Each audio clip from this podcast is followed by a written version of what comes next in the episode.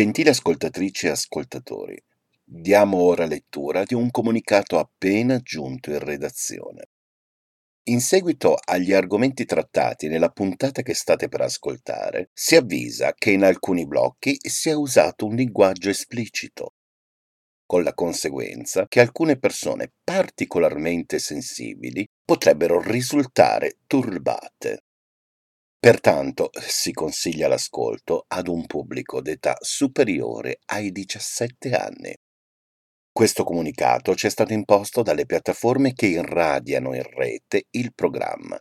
La redazione di Lennycast e Lenny Farmer stesso si dissociano da tale comunicato. Signore e signori, buon ascolto. Ok, eh, questo sono io che intervisto Ed Sullivan. Allora, che, che, che novità, Ed? Beh, Stewie, questa sera abbiamo uno spettacolo pieno di sorprese. Ok, ok, e adesso la parola allo sponsor. Per la vostra colazione, latte, miele e zabaione. Gnam, coi prodotti in redazione.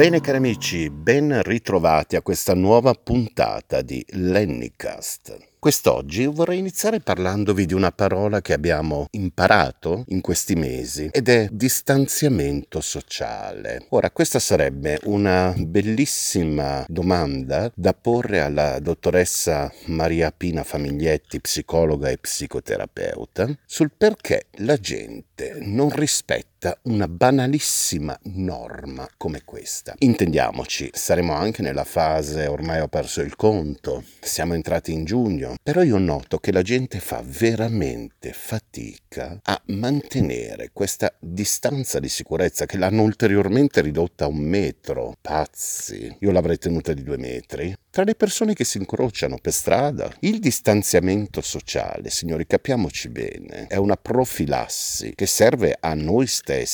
Eh ma, Lenny, io indosso una mascherina, sono a posto. Ho capito, ma tu potresti anche essere una persona asintomatica. E io purtroppo ho un sistema immunitario compromesso da una stupida malattia cronica. Quindi di conseguenza il distanziamento sociale non è che è stato cancellato con la fine del lockdown. Cerchiamo di capirci. La situazione può essere molto pericolosa. Poi vediamo dei pazzi che a Milano, a Roma, fanno di quelle cose, di quegli assembramenti che tu dici ma è mai possibile che non intervenga nessuno. Adesso abbiamo i complottisti, i negazionisti. Il virus non esiste. Posso permettermi di esprimermi con parole mie, visto che il programma è mio, ma ho deficienti. Andatelo a dire a chi ha perso un familiare, a chi ha perso un amico, una cosa del genere. Ma come si fa, voglio dire, a fronte delle morti che ci sono state? Scusate, ma a me girano proprio eh, le gonadi come se fossero un, uh, un motore a elica di un Evinrude quattro cavalli quando sento fare delle affermazioni. Mi inalbero doppiamente perché io sono una persona a rischio, ok? E qui per strada vedi la gente proprio che ti sfiora come se niente fosse, come se fosse un pre-pandemia. L'unica cosa che abbiamo sulle mascherine, certo. Poi c'è chi parla al telefono e se la tira giù perché forse l'altro lo sente meglio, cioè la mascherina fa da filtro, fa un po' come Fantozzi, no? Una mette su e dice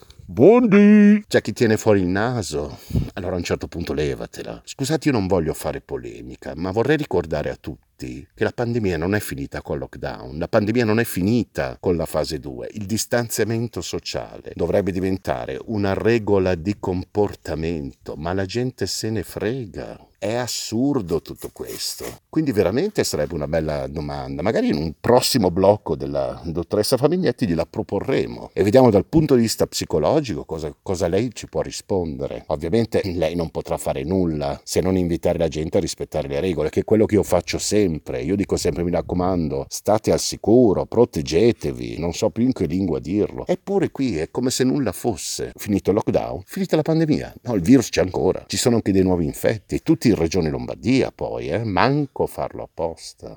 Domenica scorsa al supermercato sono dovuto intervenire io, che ero in coda, sbraitando, dicendo: signori, mantenete le distanze uno dall'altro, non vi inculate. C'è una pandemia in corso, non è finita, se no queste cose che abbiamo sul viso a cosa servono? A un certo punto togliamoci anche queste, visto che stiamo veramente col fiato sul collo dell'altro. Perché? Io vorrei capire perché la gente si comporta così. Adesso togliamo un attimo dei mezzi complottisti. Il distanziamento sociale c'è, perché c'è un virus che è letale in giro. Lo volete capire o no? Il covid diciannove vi deve toccare da vicino per farvi comprendere che cosa vuol dire perdere qualcuno? Io non ve lo auguro, io non lo auguro a nessuno. Quindi per cortesia, sono regole di base. Mascherina portata come Dio comanda. Se siete con un vostro amico e state incontrando una persona che vi viene incontro, per cortesia ve la potete tirare su, ma almeno per banale rispetto. Eh? Non mi sembra di chiedere la luna. Io, che svapo, vado a cercarmi, quando sono fuori di giorno con uh, la cagnolina, vado a cercarmi degli angoli tranquilli, dove so di non incrociare nessuno e di non dare fastidio a nessuno. Mi tiro giù la mia mascherina a svapo, mi tiro sulla mia mascherina e me ne vado col mio cane. Ovviamente girando attorno alle persone che mi guardano con degli occhi per dire: questo è pazzo. Il mio sarà un eccesso di, di, di, di prudenza. Però, ripeto, io parlo da persona che ha un sistema immunitario compromesso da una stupida malattia cronica. Quindi scusate per questo inizio un po' furibond, ma quando ci vuole ci vuole, dai, diciamocelo e basta. Cioè non vi si chiede tanto, dobbiamo mantenere le distanze tra di noi, dobbiamo rispettare il prossimo, impariamo a rispettare il prossimo. E ora un disco.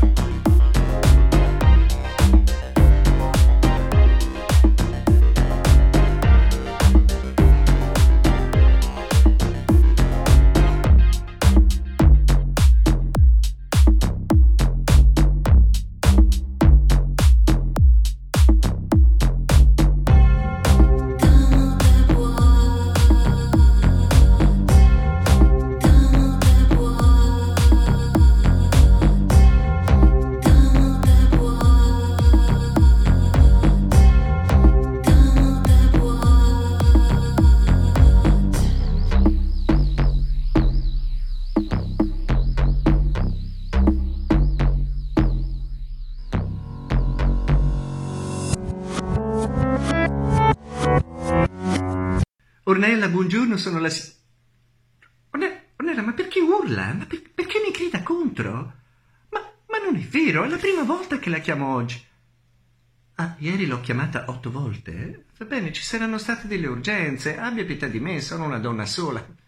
Un motivo ci sarà. Vabbè, ma lei è veramente stronza. Ma sì, offendo, Ornella, offendo perché è veramente una carognata gratuita.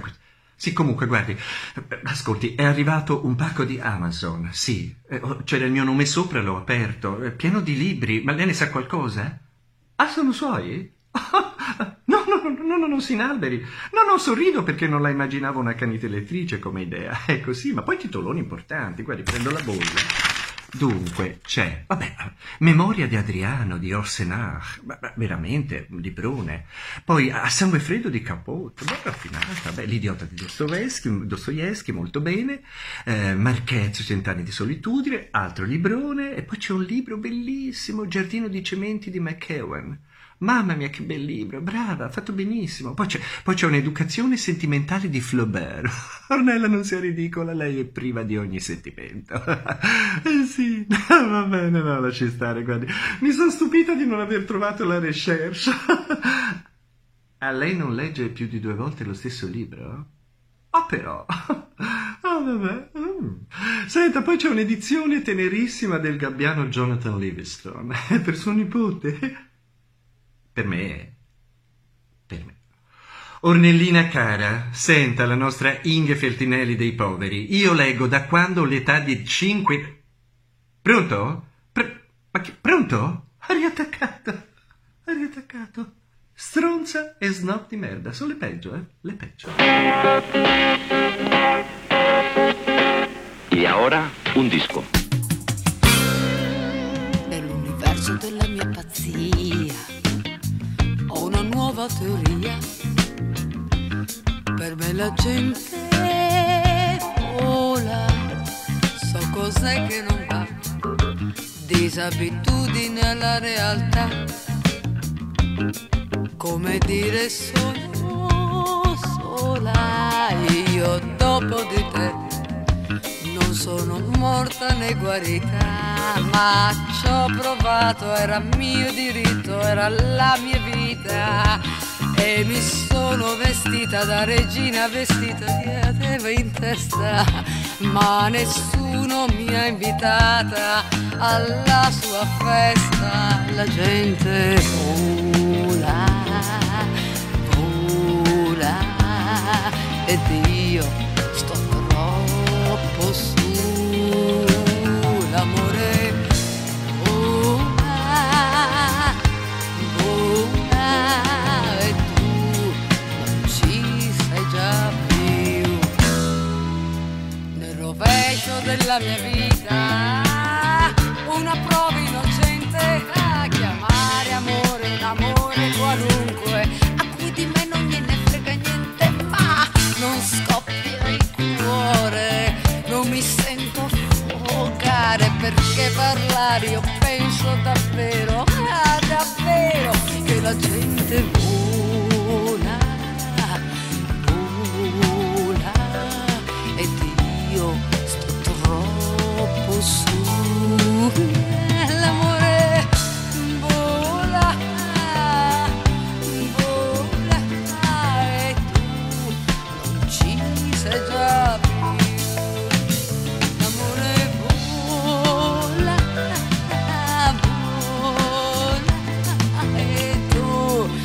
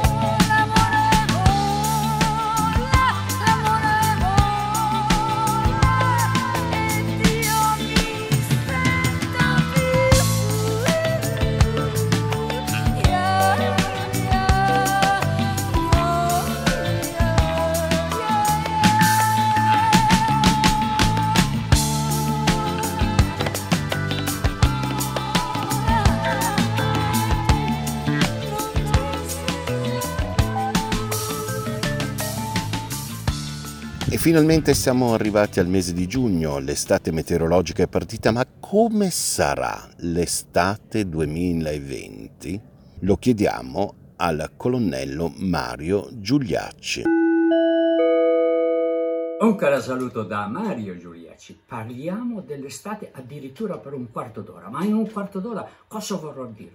Tutto quello che riguarda l'estate e il settore meteoclimatico, in tutti gli aspetti. Vi parlerò come sarà l'estate duemilaventi, perché le estate sono diventate più calde, perché l'anticiclone eh, africano fa più frequenti incursioni sull'Italia, quali sono state in Italia le estate più calde di sempre, la differenza che c'è tra estate meteorologica, estate astronomica e solleone, i rapporti tra il caldo estivo e la salute, quali sono i fenomeni pericolosi dal punto di vista meteo in estate, tanto che potrebbero anche mietere vittime.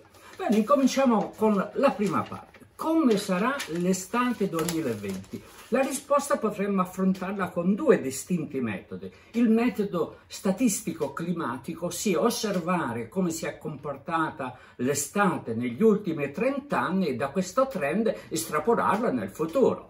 Oppure potremmo affrontare il problema con modelli fisico-matematici. Iniziamo a dare una risposta con le, la statistica. La statistica dice che dal millenovecentosettanta ad oggi le nostre estati sono aumentate di tre gradi, sono tre gradi più calde. Sì, ma cosa vuoi che sia tre gradi più calde? Cosa significa che quando c'è trenta adesso abbiamo trentatré? No, non va interpretato in questa maniera. Oh, tre gradi in più eh, nella media delle temperature massime significa che, per esempio, per avere un'estate, avere un'estate come quella del duemiladiciassette, che è stata la seconda estate più calda di sempre, la probabilità adesso è una volta ogni otto anni, avendo tre gradi in più. Nel millenovecentosettanta, con un'estate mediamente tre meno calde di tre gradi, la probabilità di avere un'estate calda come il duemiladiciassette era una volta ogni centotrentacinque anni. Capite la differenza notevole, no? Quindi dicevo, come sarà allora dal punto di vista statistico la prossima estate? Ebbene, le estate sono diventate più calde di tre gradi rispetto al millenovecentosettanta e rispetto al periodo di riferimento che viene preso in tutto il mondo al trentennio millenovecentottantuno duemilasedici, l'estate italiana è più calda di circa un grado e mezzo.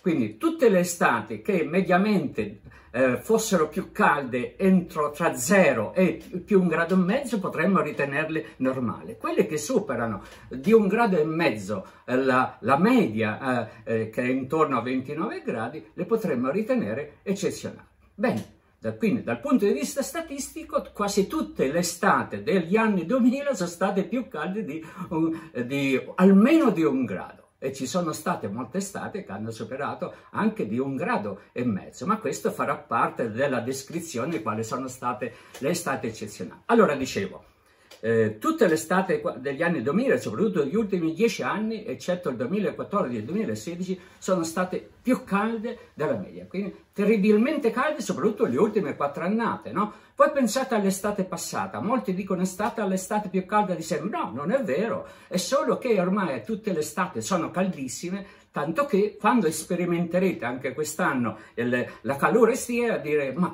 mai avuta un'estate così calda, quindi preparatevi a soffrire perché ormai tutte le estate saranno purtroppo così, quindi estate caldissima. Poi dopo vi spiegherò che cosa intendiamo anche dal punto di vista quantitativo estate caldissima. Quindi la statistica ci promette purtroppo un'estate caldissima. Cosa ci promettono i modelli fisico-matematici? La stessa cosa, difatti il modello europeo, quello del Centro Europeo di Reading, che eh, presto è prossimo a trasferirsi eh, con la Brexit a Bologna, il Centro Europeo prevede mediamente per l'Italia un'estate più calda di circa un grado e mezzo, ma quello che è il normale scostamento, quindi si prevede un'estate normalmente calda, dove normalmente calda intendo caldissima ormai, è chiaro, ma non eccezionale, ma non record, però preparatevi a un'estate normalmente calda, dove ribadisco, normalmente calda significa caldissima, chiaro? Quindi non dite poi che vi ho detto che era un'estate normale e, e voi vi aspettavate chissà che cosa. Va bene, quindi secondo eh, i modelli fisico-matematici confermano che l'estate sarà più calda di un grado e mezzo e quindi molto calda. Quindi entrambi i due metodi prevedono un'estate molto calda. E fin qui non ci piove, eh, chissà, magari speriamo che piova.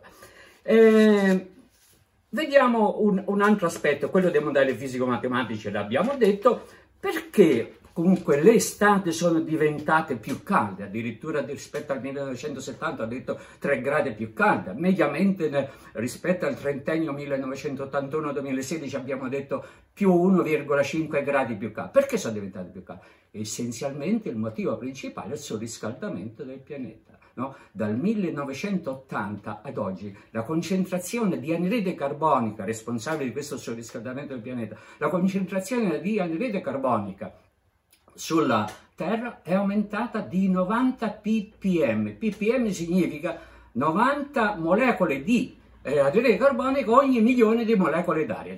Un'inerzia, cosa vuoi che sia molecole, novanta molecole in più? È tanto, perché nel millenovecentosettanta ottanta erano trecentoventi ppm, adesso siamo giunti a quattrocentoventi ppm e questo, queste novanta ppm hanno provocato un surriscaldamento del pianeta di circa un grado, in Italia di più. Tutti i paesi mediterranei sono quelli che hanno più avuto un rialzo termico a seguito del global warming, purtroppo, no?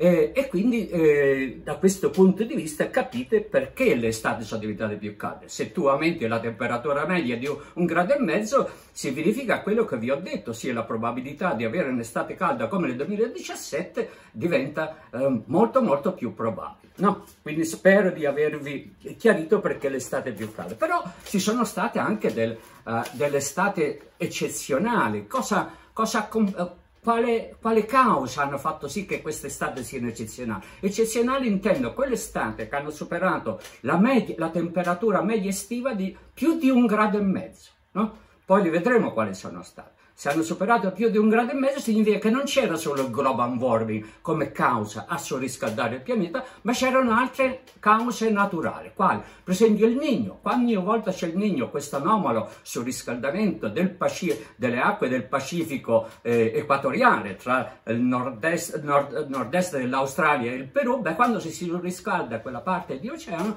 si chiama acque eh, più calde, si chiama El Niño. Questo, eh, queste acque che Eh, rappresentano quasi un settimo dell'area del pianeta, fanno sì che l'anticiclone nordafricano invada più spesso l'Italia, quindi eh, più eh, giornate calde estive che superano, direi, eh, i trentaquattro gradi, no? Quindi con il Niño estate più calde. Un'altra causa può essere invece la Niña. La Niña è la sorella del Niño, ovviamente. La Niña è l'anomalo raffreddamento di queste acque del Pacifico equatoriale. Purtroppo viene un po' troppo di rada, perché la Niña provoca l'effetto opposto, ossia provoca estate più fresche. E vedremo che negli ultimi dieci anni ci sono state solo due estate più fresche, per tutte le altre sono state molto calde, appunto a seguito del global warming o del Niño. Un'altra causa è la siccità. Ricordate il duemiladiciassette? Il duemiladiciassette è stata un'estate, la seconda estate più calda di sempre, non perché ci fosse il Niño, non c'era né il Niño, tantomeno la Niña, ma c'era una terribile siccità, di gran lunga più forte di quella che stiamo vivendo in questo momento. La siccità durò da gennaio a settembre. Ma perché la siccità agevola la calura estiva? Perché se in primavera piove molto, il, il calore solare deve spendere parte della sua energia per far evaporare l'acqua, e ne deve spendere tanta per far evaporare l'acqua, e quindi gli rimane poco calore per surriscaldare il suolo, il quale a sua volta riscalda l'aria sovrastante, no? Quindi invece nelle annate, nelle, eh, annate in cui la primavera, eh, anche inverno e primavera, sono state poco piovose, cosa capita? Che il suolo è così secco che tutto il calore solare va speso per surriscaldare il suolo, il quale a sua volta surriscalda l'atmosfera, quindi un'estate più calda quando siamo in presenza di siccità. Quest'anno siamo, diciamo, a metà strada, ancora una siccità non grave come nel duemiladiciassette, però abbastanza consistente, per cui eh, Spero, eh, bene che vada, sarà un'estate calda come quella dell'anno passato. Se avete un ricordo dell'anno passato, ricordate come è stato il duemiladiciannove. Ma siccome quest'anno c'è una siccità che non credo che venga rimossa prima di giugno, io temo che eh, avremo un'estate più calda di quella dell'anno passato. Eh, non vi voglio spaventare. Bene, ma eh, dice, ma il sole pure non influenza. Altro che se il sole non influenza. Tra, dal millenovecentottanta al duemila, eh, gran parte del surriscaldamento del pianeta, diciamo il cinquanta per cento fu dovuta al, al global warming, ai gas serra, il cinquanta per cento all'attività del sole che era molto molto intenso, un sole particolarmente attivo. Invece adesso da quindici anni il sole è, è abbioccato, direbbero a Roma, cioè mo, eh, me, emette meno eh, eh, raggi meno intensi che eh, eh, della media, e anche il cosiddetto vento solare, adesso mi dico come può modificare il clima, era, eh, è molto molto più debole che eh, diciamo negli anni ottanta novanta. Quindi un sole molto debole. Allora non si aspetterebbe, dice, allora perché il, la Terra non si è raffreddata? Ma sì che si è raffreddata, solo che il raffreddamento portato negli ultimi quindici anni da un sole poco attivo è, è stato eh, così modesto da non poter in qualche maniera contrastare il forte riscaldamento da effetto serra, no? Quindi quei, quei tre gradi probabilmente sarebbero stati quattro gradi eh, senza l'attività del sole, quindi saremmo stati decisamente peggio. Quindi l'influenza del sole c'è e come, solo che non si vede di anno in anno, si vede eh, diciamo nell'arco di dieci, spalmato nell'arco di dieci venti anni. Eh? Quindi non, mettiamo, non tiriamo in ballo il sole per quest'estate, perché già il sole sta facendo il suo lavoro, e anche bene, perché voglio dire ci evita estate di gran lunga più calde di quelle che abbiamo avuto. Andiamo a, a parlare adesso a quali sono state le estati eccezionalmente calde. Potremmo vederlo da due punti di vista: eccezionalmente calde, quelle che hanno avuto uh, una temperatura media estiva maggiore di un grado e mezzo. Abbiamo detto tra zero e un grado e mezzo, un surplus tra di... Eh, fino a più uno virgola cinque gradi sono l'estate normale. Oltre uno virgola cinque andiamo nelle strate eccezionali causate dalla presenza della Niña, del Niño o della, eh, o della siccità.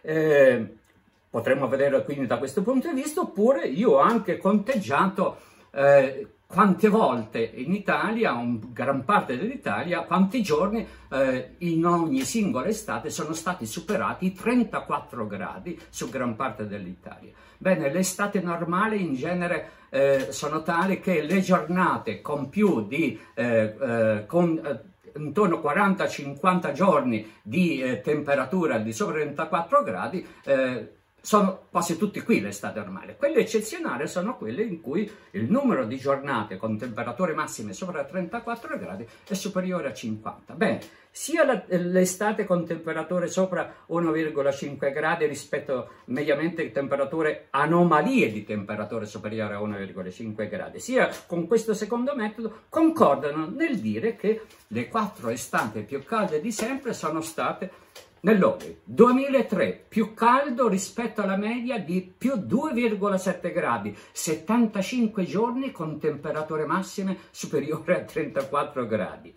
Fu dovuto alla concomitanza di siccità, di forte siccità primaverile e di Niño.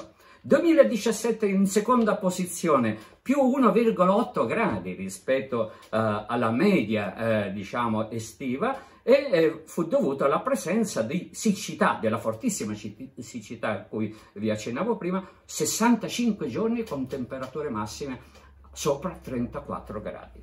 Al terzo posto il duemiladodici era presente il Niño, eh, temperatura eh, al di sopra della media di più uno virgola sette gradi, sessantuno giorni con temperature massime in Italia superiore a trentaquattro gradi. E infine arriva il duemiladiciannove, l'anno passato, se vi ricordate, che non c'era nulla di eccezionale, ma comunque il global warming è riuscito da solo a far sì che l'estate fosse stata più calda di uno, più uno virgola sei gradi, quindi prossima a uno virgola cinque, prossima alla normalità, ma un pochino oltre la normalità, con cinquantacinque giorni superiori a trentaquattro gradi. Allora, immaginate che il duemilaventi possa essere così, buona credibilità, cioè che il duemilaventi, l'estate duemilaventi, possa avere più di cinquanta giorni con temperature massime sopra trentaquattro gradi. Ovviamente non, quando diciamo superiore a trentaquattro gradi, non è interessato tutta l'Italia, è interessata magari il trenta cinquanta per cento dell'Italia, una volta al nord, una volta al centro, una volta al sud, oppure una parte del centro-nord e del centro-sud.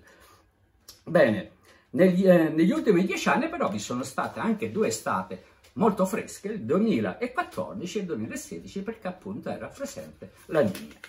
Bene, andiamo eh, adesso invece a parlare perché l'anticiclone nordafricano, che è quello che poi fa sì che si abbiano ondate di, di calore più intense, le più, eh, le più intense ondate di calore, perché l'anticiclone nordafricano compare più spesso che nel passato sulla penisola? Qualche cosa ha modificato questo surriscaldamento del pianeta? Il surriscaldamento del pianeta ha modificato la circolazione generale dell'atmosfera, ossia tra l'equatore e i trenta gradi di latitudine c'è una circolazione in senso meridiano che si chiama cella di Hadley, che eh, fa sì che le masse d'aria più calde che si sollevano all'equatore si portino verso nord, ma poi a causa della forza di Coriolis diviano, diviano verso destra, tant'è che intorno ai trenta gradi di latitudine sono quasi ormai tutte ammucchiate lì, non vanno più avanti, quindi questo accumulo di aria intorno a trenta gradi di latitudine dà luogo alla fascia di alte pressioni come l'anticiclone dell'Azzorre, l'anticiclone nordafricano.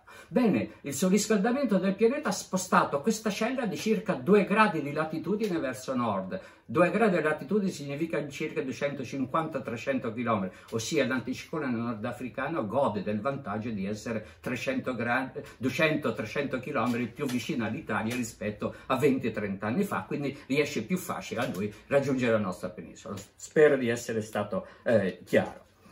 Adesso affrontiamo un altro, un altro aspetto. C'è un'enorme confusione tra estate meteorologica, estate astronomica e solleone. Sono tre aspetti diversi dell'estate. Cos'è l'estate meteorologica? L'estate meteorologica è l'estate vista dal punto di vista dei fenomeni meteo e parte dal primo giugno e finisce il trentuno agosto, perché in questo periodo sono presenti, possono essere presenti tutti i fenomeni tipici estivi, ossia le ondate di caldo, i temporali pomeridiani, le trombe d'aria e così via. Tutti i fenomeni tipici estivi già possono iniziare da, dal primo giugno e, e seguitare ancora fino al trentuno agosto. Poi c'è l'estate anche astronomica. L'estate astronomica è l'estate quando il, il Sole raggiunge la, nel suo movimento virtuale dal, dall'equatore geografico verso nord, raggiunge la massima distanza dall'equatore fino a ventitré gradi di latitudine nord, come dire insomma il Nord Africa, ecco, tanto per intendere. Arriva così vicino all'Italia, quindi riscalda, è il momento in cui quest'anno sarà il venti giugno, il solstizio di estate, è il momento in cui il Sole eh, porta sull'emisfero nord la massima intensità di calore, ossia se prendiamo un metro quadro di superficie sull'emisfero nord, il venti di giugno è il giorno in cui su questo metro quadro di, di superficie cadranno la massima quantità di calore di origine solare, è chiaro? Quindi intorno al venti di giugno il Sole scotta di più, tant'è che è il giorno in cui teoricamente potreste di più scottarvi al Sole o prendere la uh, pinderella al Sole. Non è agosto, quello è i giorni in cui ci si scotta di più, è chiaro il discorso? Beh, a questo punto voi potremmo, quindi l'estate astronomica è il... Um, l'estate che parte il venti o ventuno di giugno, quest'anno parte il venti di giugno e finisce il venti e ventidue di settembre, no? Ma, ripeto, è il momento in cui il Sole ha il massimo spostamento sull'emisfero nord, quindi tutto l'emisfero nord gode di questa maggior quantità di radiazione solare. A questo punto però un dubbio dovrebbe, forte dovrebbe venire, perché se il ventuno giugno è il momento in cui il Sole manda la massima quantità di calore sulla Terra, perché il venti giugno non è la giornata mediamente più calda di tutta l'estate? È chiaro cosa voglio dire? Eh, come spieghiamo la cosa? Quando il solleone, adesso vedremo, c'è un periodo, la parte più calda dell'estate è la parte, eh, è grosso modo, tra metà luglio e metà agosto. Ma come? Eppure eh, il Sole è il momento in cui il Sole eh, incomincia a inviare meno energia, meno calore sulla Terra rispetto a, alle, a, al solstizio del venti ventuno di giugno. Com'è possibile? Beh, è possibile perché eh, è vero che il venti giugno sulla Terra arriverà la massima quantità di calore solare su un metro quadro nell'emisfero nord, ma è pur vero che il suolo eh, è un serbatoio, nel senso che se vi accumulare il suolo, soprattutto gli oceani, pensate che gli oceani sono il settanta per cento della superficie terrestre, soprattutto gli oceani seguitano ad assorbire calore, perché ce la fanno assorbire, assorbire, assorbire, quando, finché raggiungono il massimo accumulo di energia proprio tra il venti di luglio, tra il quindici di luglio e il quindici di agosto. Ecco perché queste so, questo è il periodo più caldo, che va sotto il nome di sollea, solleone o anche canicola, dalla, i latini eh, dalla costellazione del cane eh, che eh, è presente in questo periodo, gli davano dato il nome di canicola. Bene, eh, affrontiamo un ultimo argomento, l'estate e la salute. Beh, il sole che faccia bene in estate lo sappiamo, fa bene perché stimola la produzione di vitamina D, quindi rinforza le ossa, con i raggi ultravioletti eh, sanifica la pelle, quindi insomma ha una serie di benefici che adesso non vi sto de- a descrivere. Ma attenzione, in estate soprattutto le persone anziane però rischiano anche eh, molto la salute per colpi di sole o colpi di calore, che non vanno confusi. Il colpo di sole è stare in, al sole con la testa esposta come la mia, fortemente, come una folta chioma, no? Il sole vi riscalda a tal punto la testa oltre eh, quaranta gradi e eh, oltre quarantadue gradi il, il vostro cervello si fonde all'istante, si fonde il motore, insomma, ecco, quindi colpo di sole, quindi attenzione di usare, soprattutto persone anziane, un berretto, e soprattutto chi è, eh, chi è con la bocca folta capigliatura. Ma La, la causa più frequente di, eh, di morte causata dal sole è il colpo di calore. Cos'è il colpo di calore? Il colpo di calore è dovuto al fatto che il, il nostro corpo perde completamente il, eh, tutto il contenuto liquido di cui siamo infarciti, e improvvisamente, una volta che ha perso il contenuto liquido, la temperatura sale rapidamente fino a quarantadue gradi e oltre, si va al, al padre eterno. Beh, perché questo? Perché per mantenere costante la temperatura, la cosiddetta termoregolazione, intorno a trentasei gradi e mezzo, il corpo si difende attraverso la sudorazione. Quindi il sudore eh, viene in superficie, Eh, evapora a spese del calore fornito dalla pelle, così la pelle si raffredda. Quante volte avrete sentito sulla spalla quel freddo fastidioso quando sudate? No, perché la pelle si raffredda. Ma nelle, soprattutto nelle persone anziane, la quantità di liquidi contenuto nell'organismo è poca, per cui eh, bastano magari un'ora perché ev- Eh, con il sudore perdano tutto il loro contenuto di acqua nei tessuti. A quel punto la temperatura, ripeto, sale rapidamente e uno muore per infarto, no? Quello che è il colpo di calore. Quindi ecco perché agli anziani si raccomanda di bere, bere molto, perché l'anziano non si ha, ha per di più lo svantaggio di non accorgersi che ha sete, cioè si perde il senso della sete. Quindi mi raccomando, eh, lo faccio anche per me stesso, perché anch'io sono diversamente giovane, bere, bere molto. Beh, io direi che abbiamo affrontato tutti gli aspetti, seppure di corsa, dell'estate. Spero di avervi fatto una cosa utile. Ecco, forse un'altra cosa potremmo dirle: non solo ci sono eh, fenomeni che, inter- che danneggiano la salute, ma attenzione che in estate ci sono i fenomeni più pericolosi dal punto di vista meteo per, per l'uomo e per le infrastrutture dell'uomo, come i temporali, i nubifragi. I nubifragi è quello che ormai in gergo si chiama bombe d'acqua. I nubifragi in realtà si chiamano nubifragi e, e non bombe d'acqua. Nubifragio significa una quantità superi- di pioggia superiore a venti millimetri in un'ora, ma ormai siamo abituati a vedere cinquanta ottanta millimetri in un'ora, quindi. E il nubifragio, attenzione, eh, io vedo molte persone che per esempio in estate con la roulotte parcheggiano la roulotte alla sfo- allo sbocco di una valle vicino al torrente, ma se a dieci chilometri a-, a monte ci sono forti temporali, dopo un'ora vedrete improvvisamente il torrente ingrossarsi e in cinque minuti trovate mezzo metro d'acqua laddove voi avete parcheggiato l'Europa. Quindi quello si chiama flash flood. Quindi attenzione. Poi le trombe d'aria sono un altro pericolo eh, fortissimo, perché i venti nelle trombe d'aria soffiano fino a cento centocinquanta chilometri all'ora. Ma il pericolo più, mh, più presente è, direi, i fulmini. I fulmini eh, perché sono, diciamo, ogni temporale compaiono i fulmini. I, ful- i fulmini, i temporali li vediamo soprattutto nelle ore pomeridiane. Allora, Quasi eh, la maggior parte delle persone non sanno come ci si deve comportare di fronte ai fulmini, sanno solo quello dell'albero, che non si bisogna stare sotto gli alberi. In realtà c'è già un comportamento da tenere a casa. Attenzione, la prima cosa quando c'è un temporale è staccare l'antenna tivù, perché il, il, temporale, il fulmine eh, trova il sistema di entrare attraverso questo materiale conduttore fino al televisore, e si incendia il televisore e magari vi incendia le tende di casa e incendiate la casa. No, eh, I temporali, eh, eh, quindi in casa non bisognerebbe fare durante il temporale la doccia, perché se toccate il rubinetto dell'acqua significa che vi mettete in contatto con tutta la struttura idraulica de, in, in metallo della casa. Se arriva il fulmine attraverso la conduttura metallica vi colpisce, no? Uh, ugualmente eh, non bisognerebbe lavorare sulle prese elettriche e non mettersi mai, soprattutto di sera, avanti alla finestra per osservare un bel temporale nelle vicinanze con i suoi fulmini che illuminano le, le nubi, dicendo oh che bello questo temporale, perché una finestra aperta con le, le sue correnti può trascinare all'interno della casa il fulmine stesso.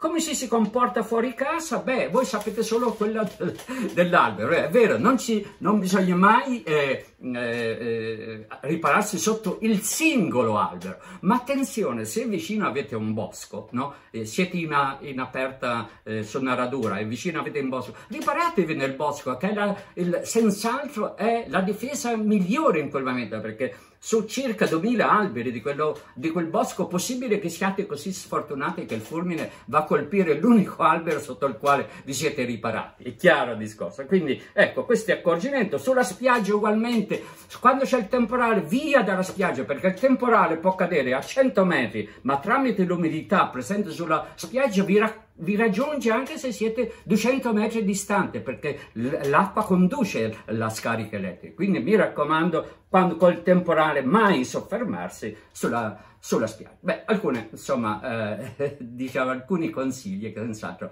potranno risultarvi utili. Beh, credo di aver detto tutto sul serio questa volta. Un caro saluto e buona estate! E ora un disco.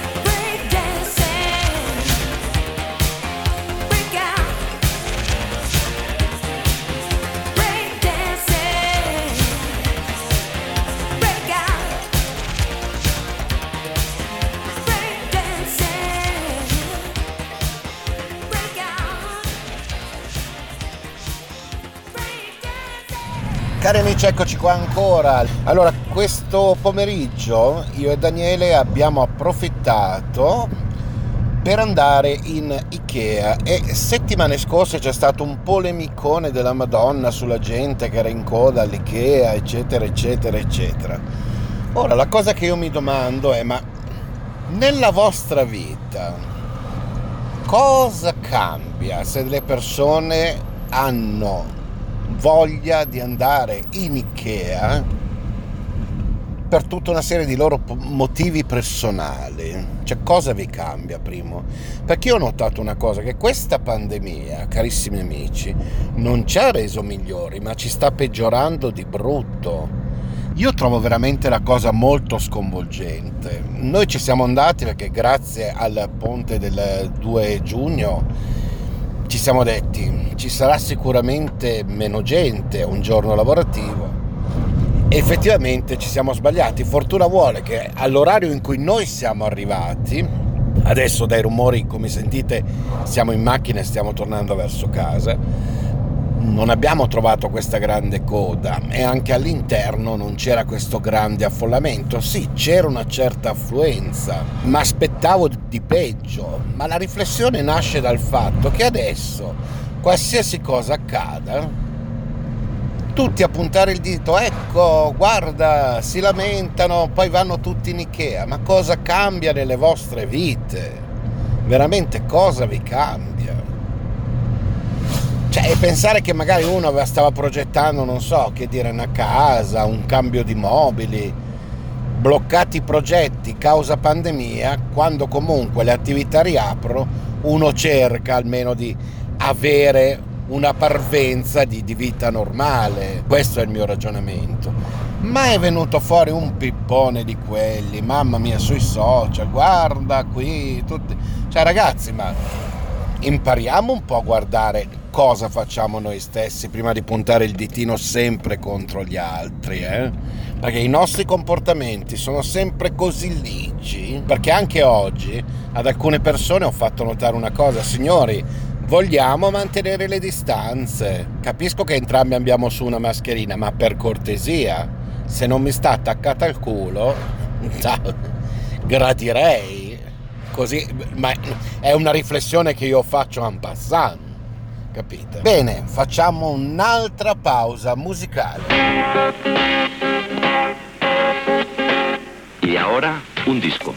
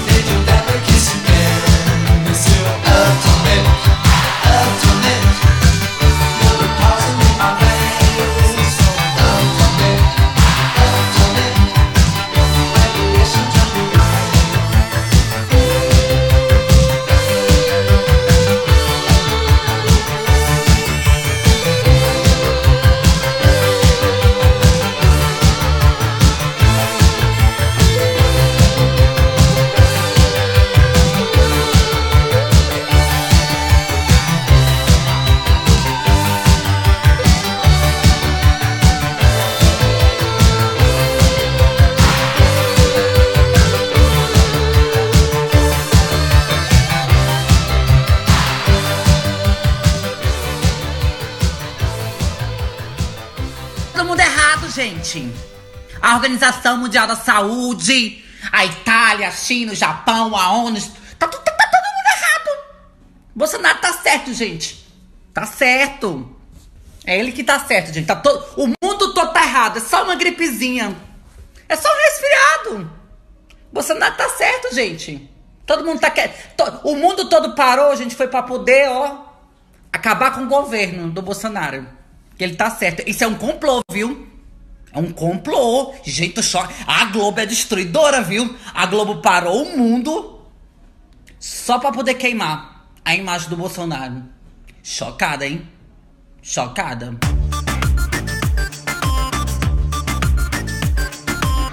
A criana vem, a criana vem. Na rua você para pra me perguntar quanto eu cobro, eu cobro vinte. Faço programa todo dia e nunca paro no ponto, e você pode até duvidar. Eu sento gostoso e quico de quatro. Cê não pode aguentar, então vem logo gozar, porque eu sou Kenga, eu quero dar minha buceta. Sento na branca e na preta, não tem problema, é só você me pagar, porque eu sou Kenga, quero dar minha buceta. Sento na branca e na preta, não tem problema, é só você me pagar. Ai meu cu, ai meu cu, ai meu cu, ai meu cu. Senta nela bem gostoso e vem tremendo o bumbum. Ai meu cu, ai meu cu, ai meu cu, ai meu cu. Senta nela bem gostoso e vem tremendo o bumbum, porque eu sou Kenga, quero dar minha buceta. Sento na branca e na preta, não tem problema, é só você me pagar, porque eu sou Kenga, quero dar minha buceta.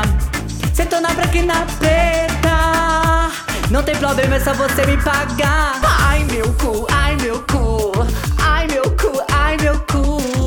Senta nela bem gostoso e vai mexendo o bumbum. Ai meu cu, ai meu cu, ai meu cu, ai meu cu. Senta nela bem gostoso e vem tremendo o bumbum, porque eu sou Kenga, quero dar minha buceta. Sento na branca e na preta, não tem problema, é só você me pagar, porque eu sou Kenga, quero dar minha buceta. Sento na branca e na preta, não tem problema, é só você me pagar.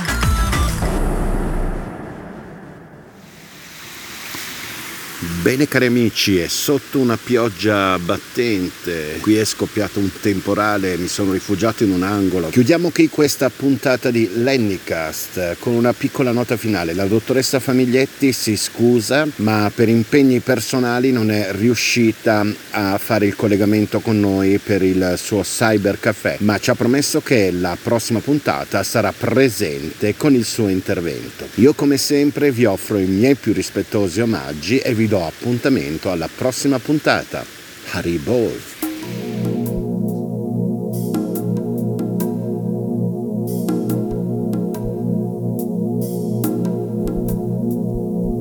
Beautiful Lord Yourcenar, standing on the banks of Jamuna, holding a loud concert, he's playing on his flute so melodiously,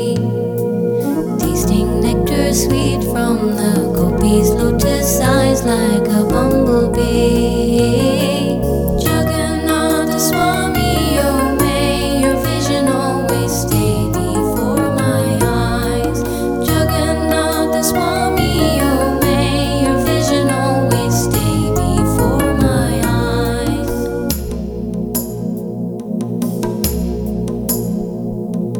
Flute in his left hand, peacock on his head all enhancing, yellow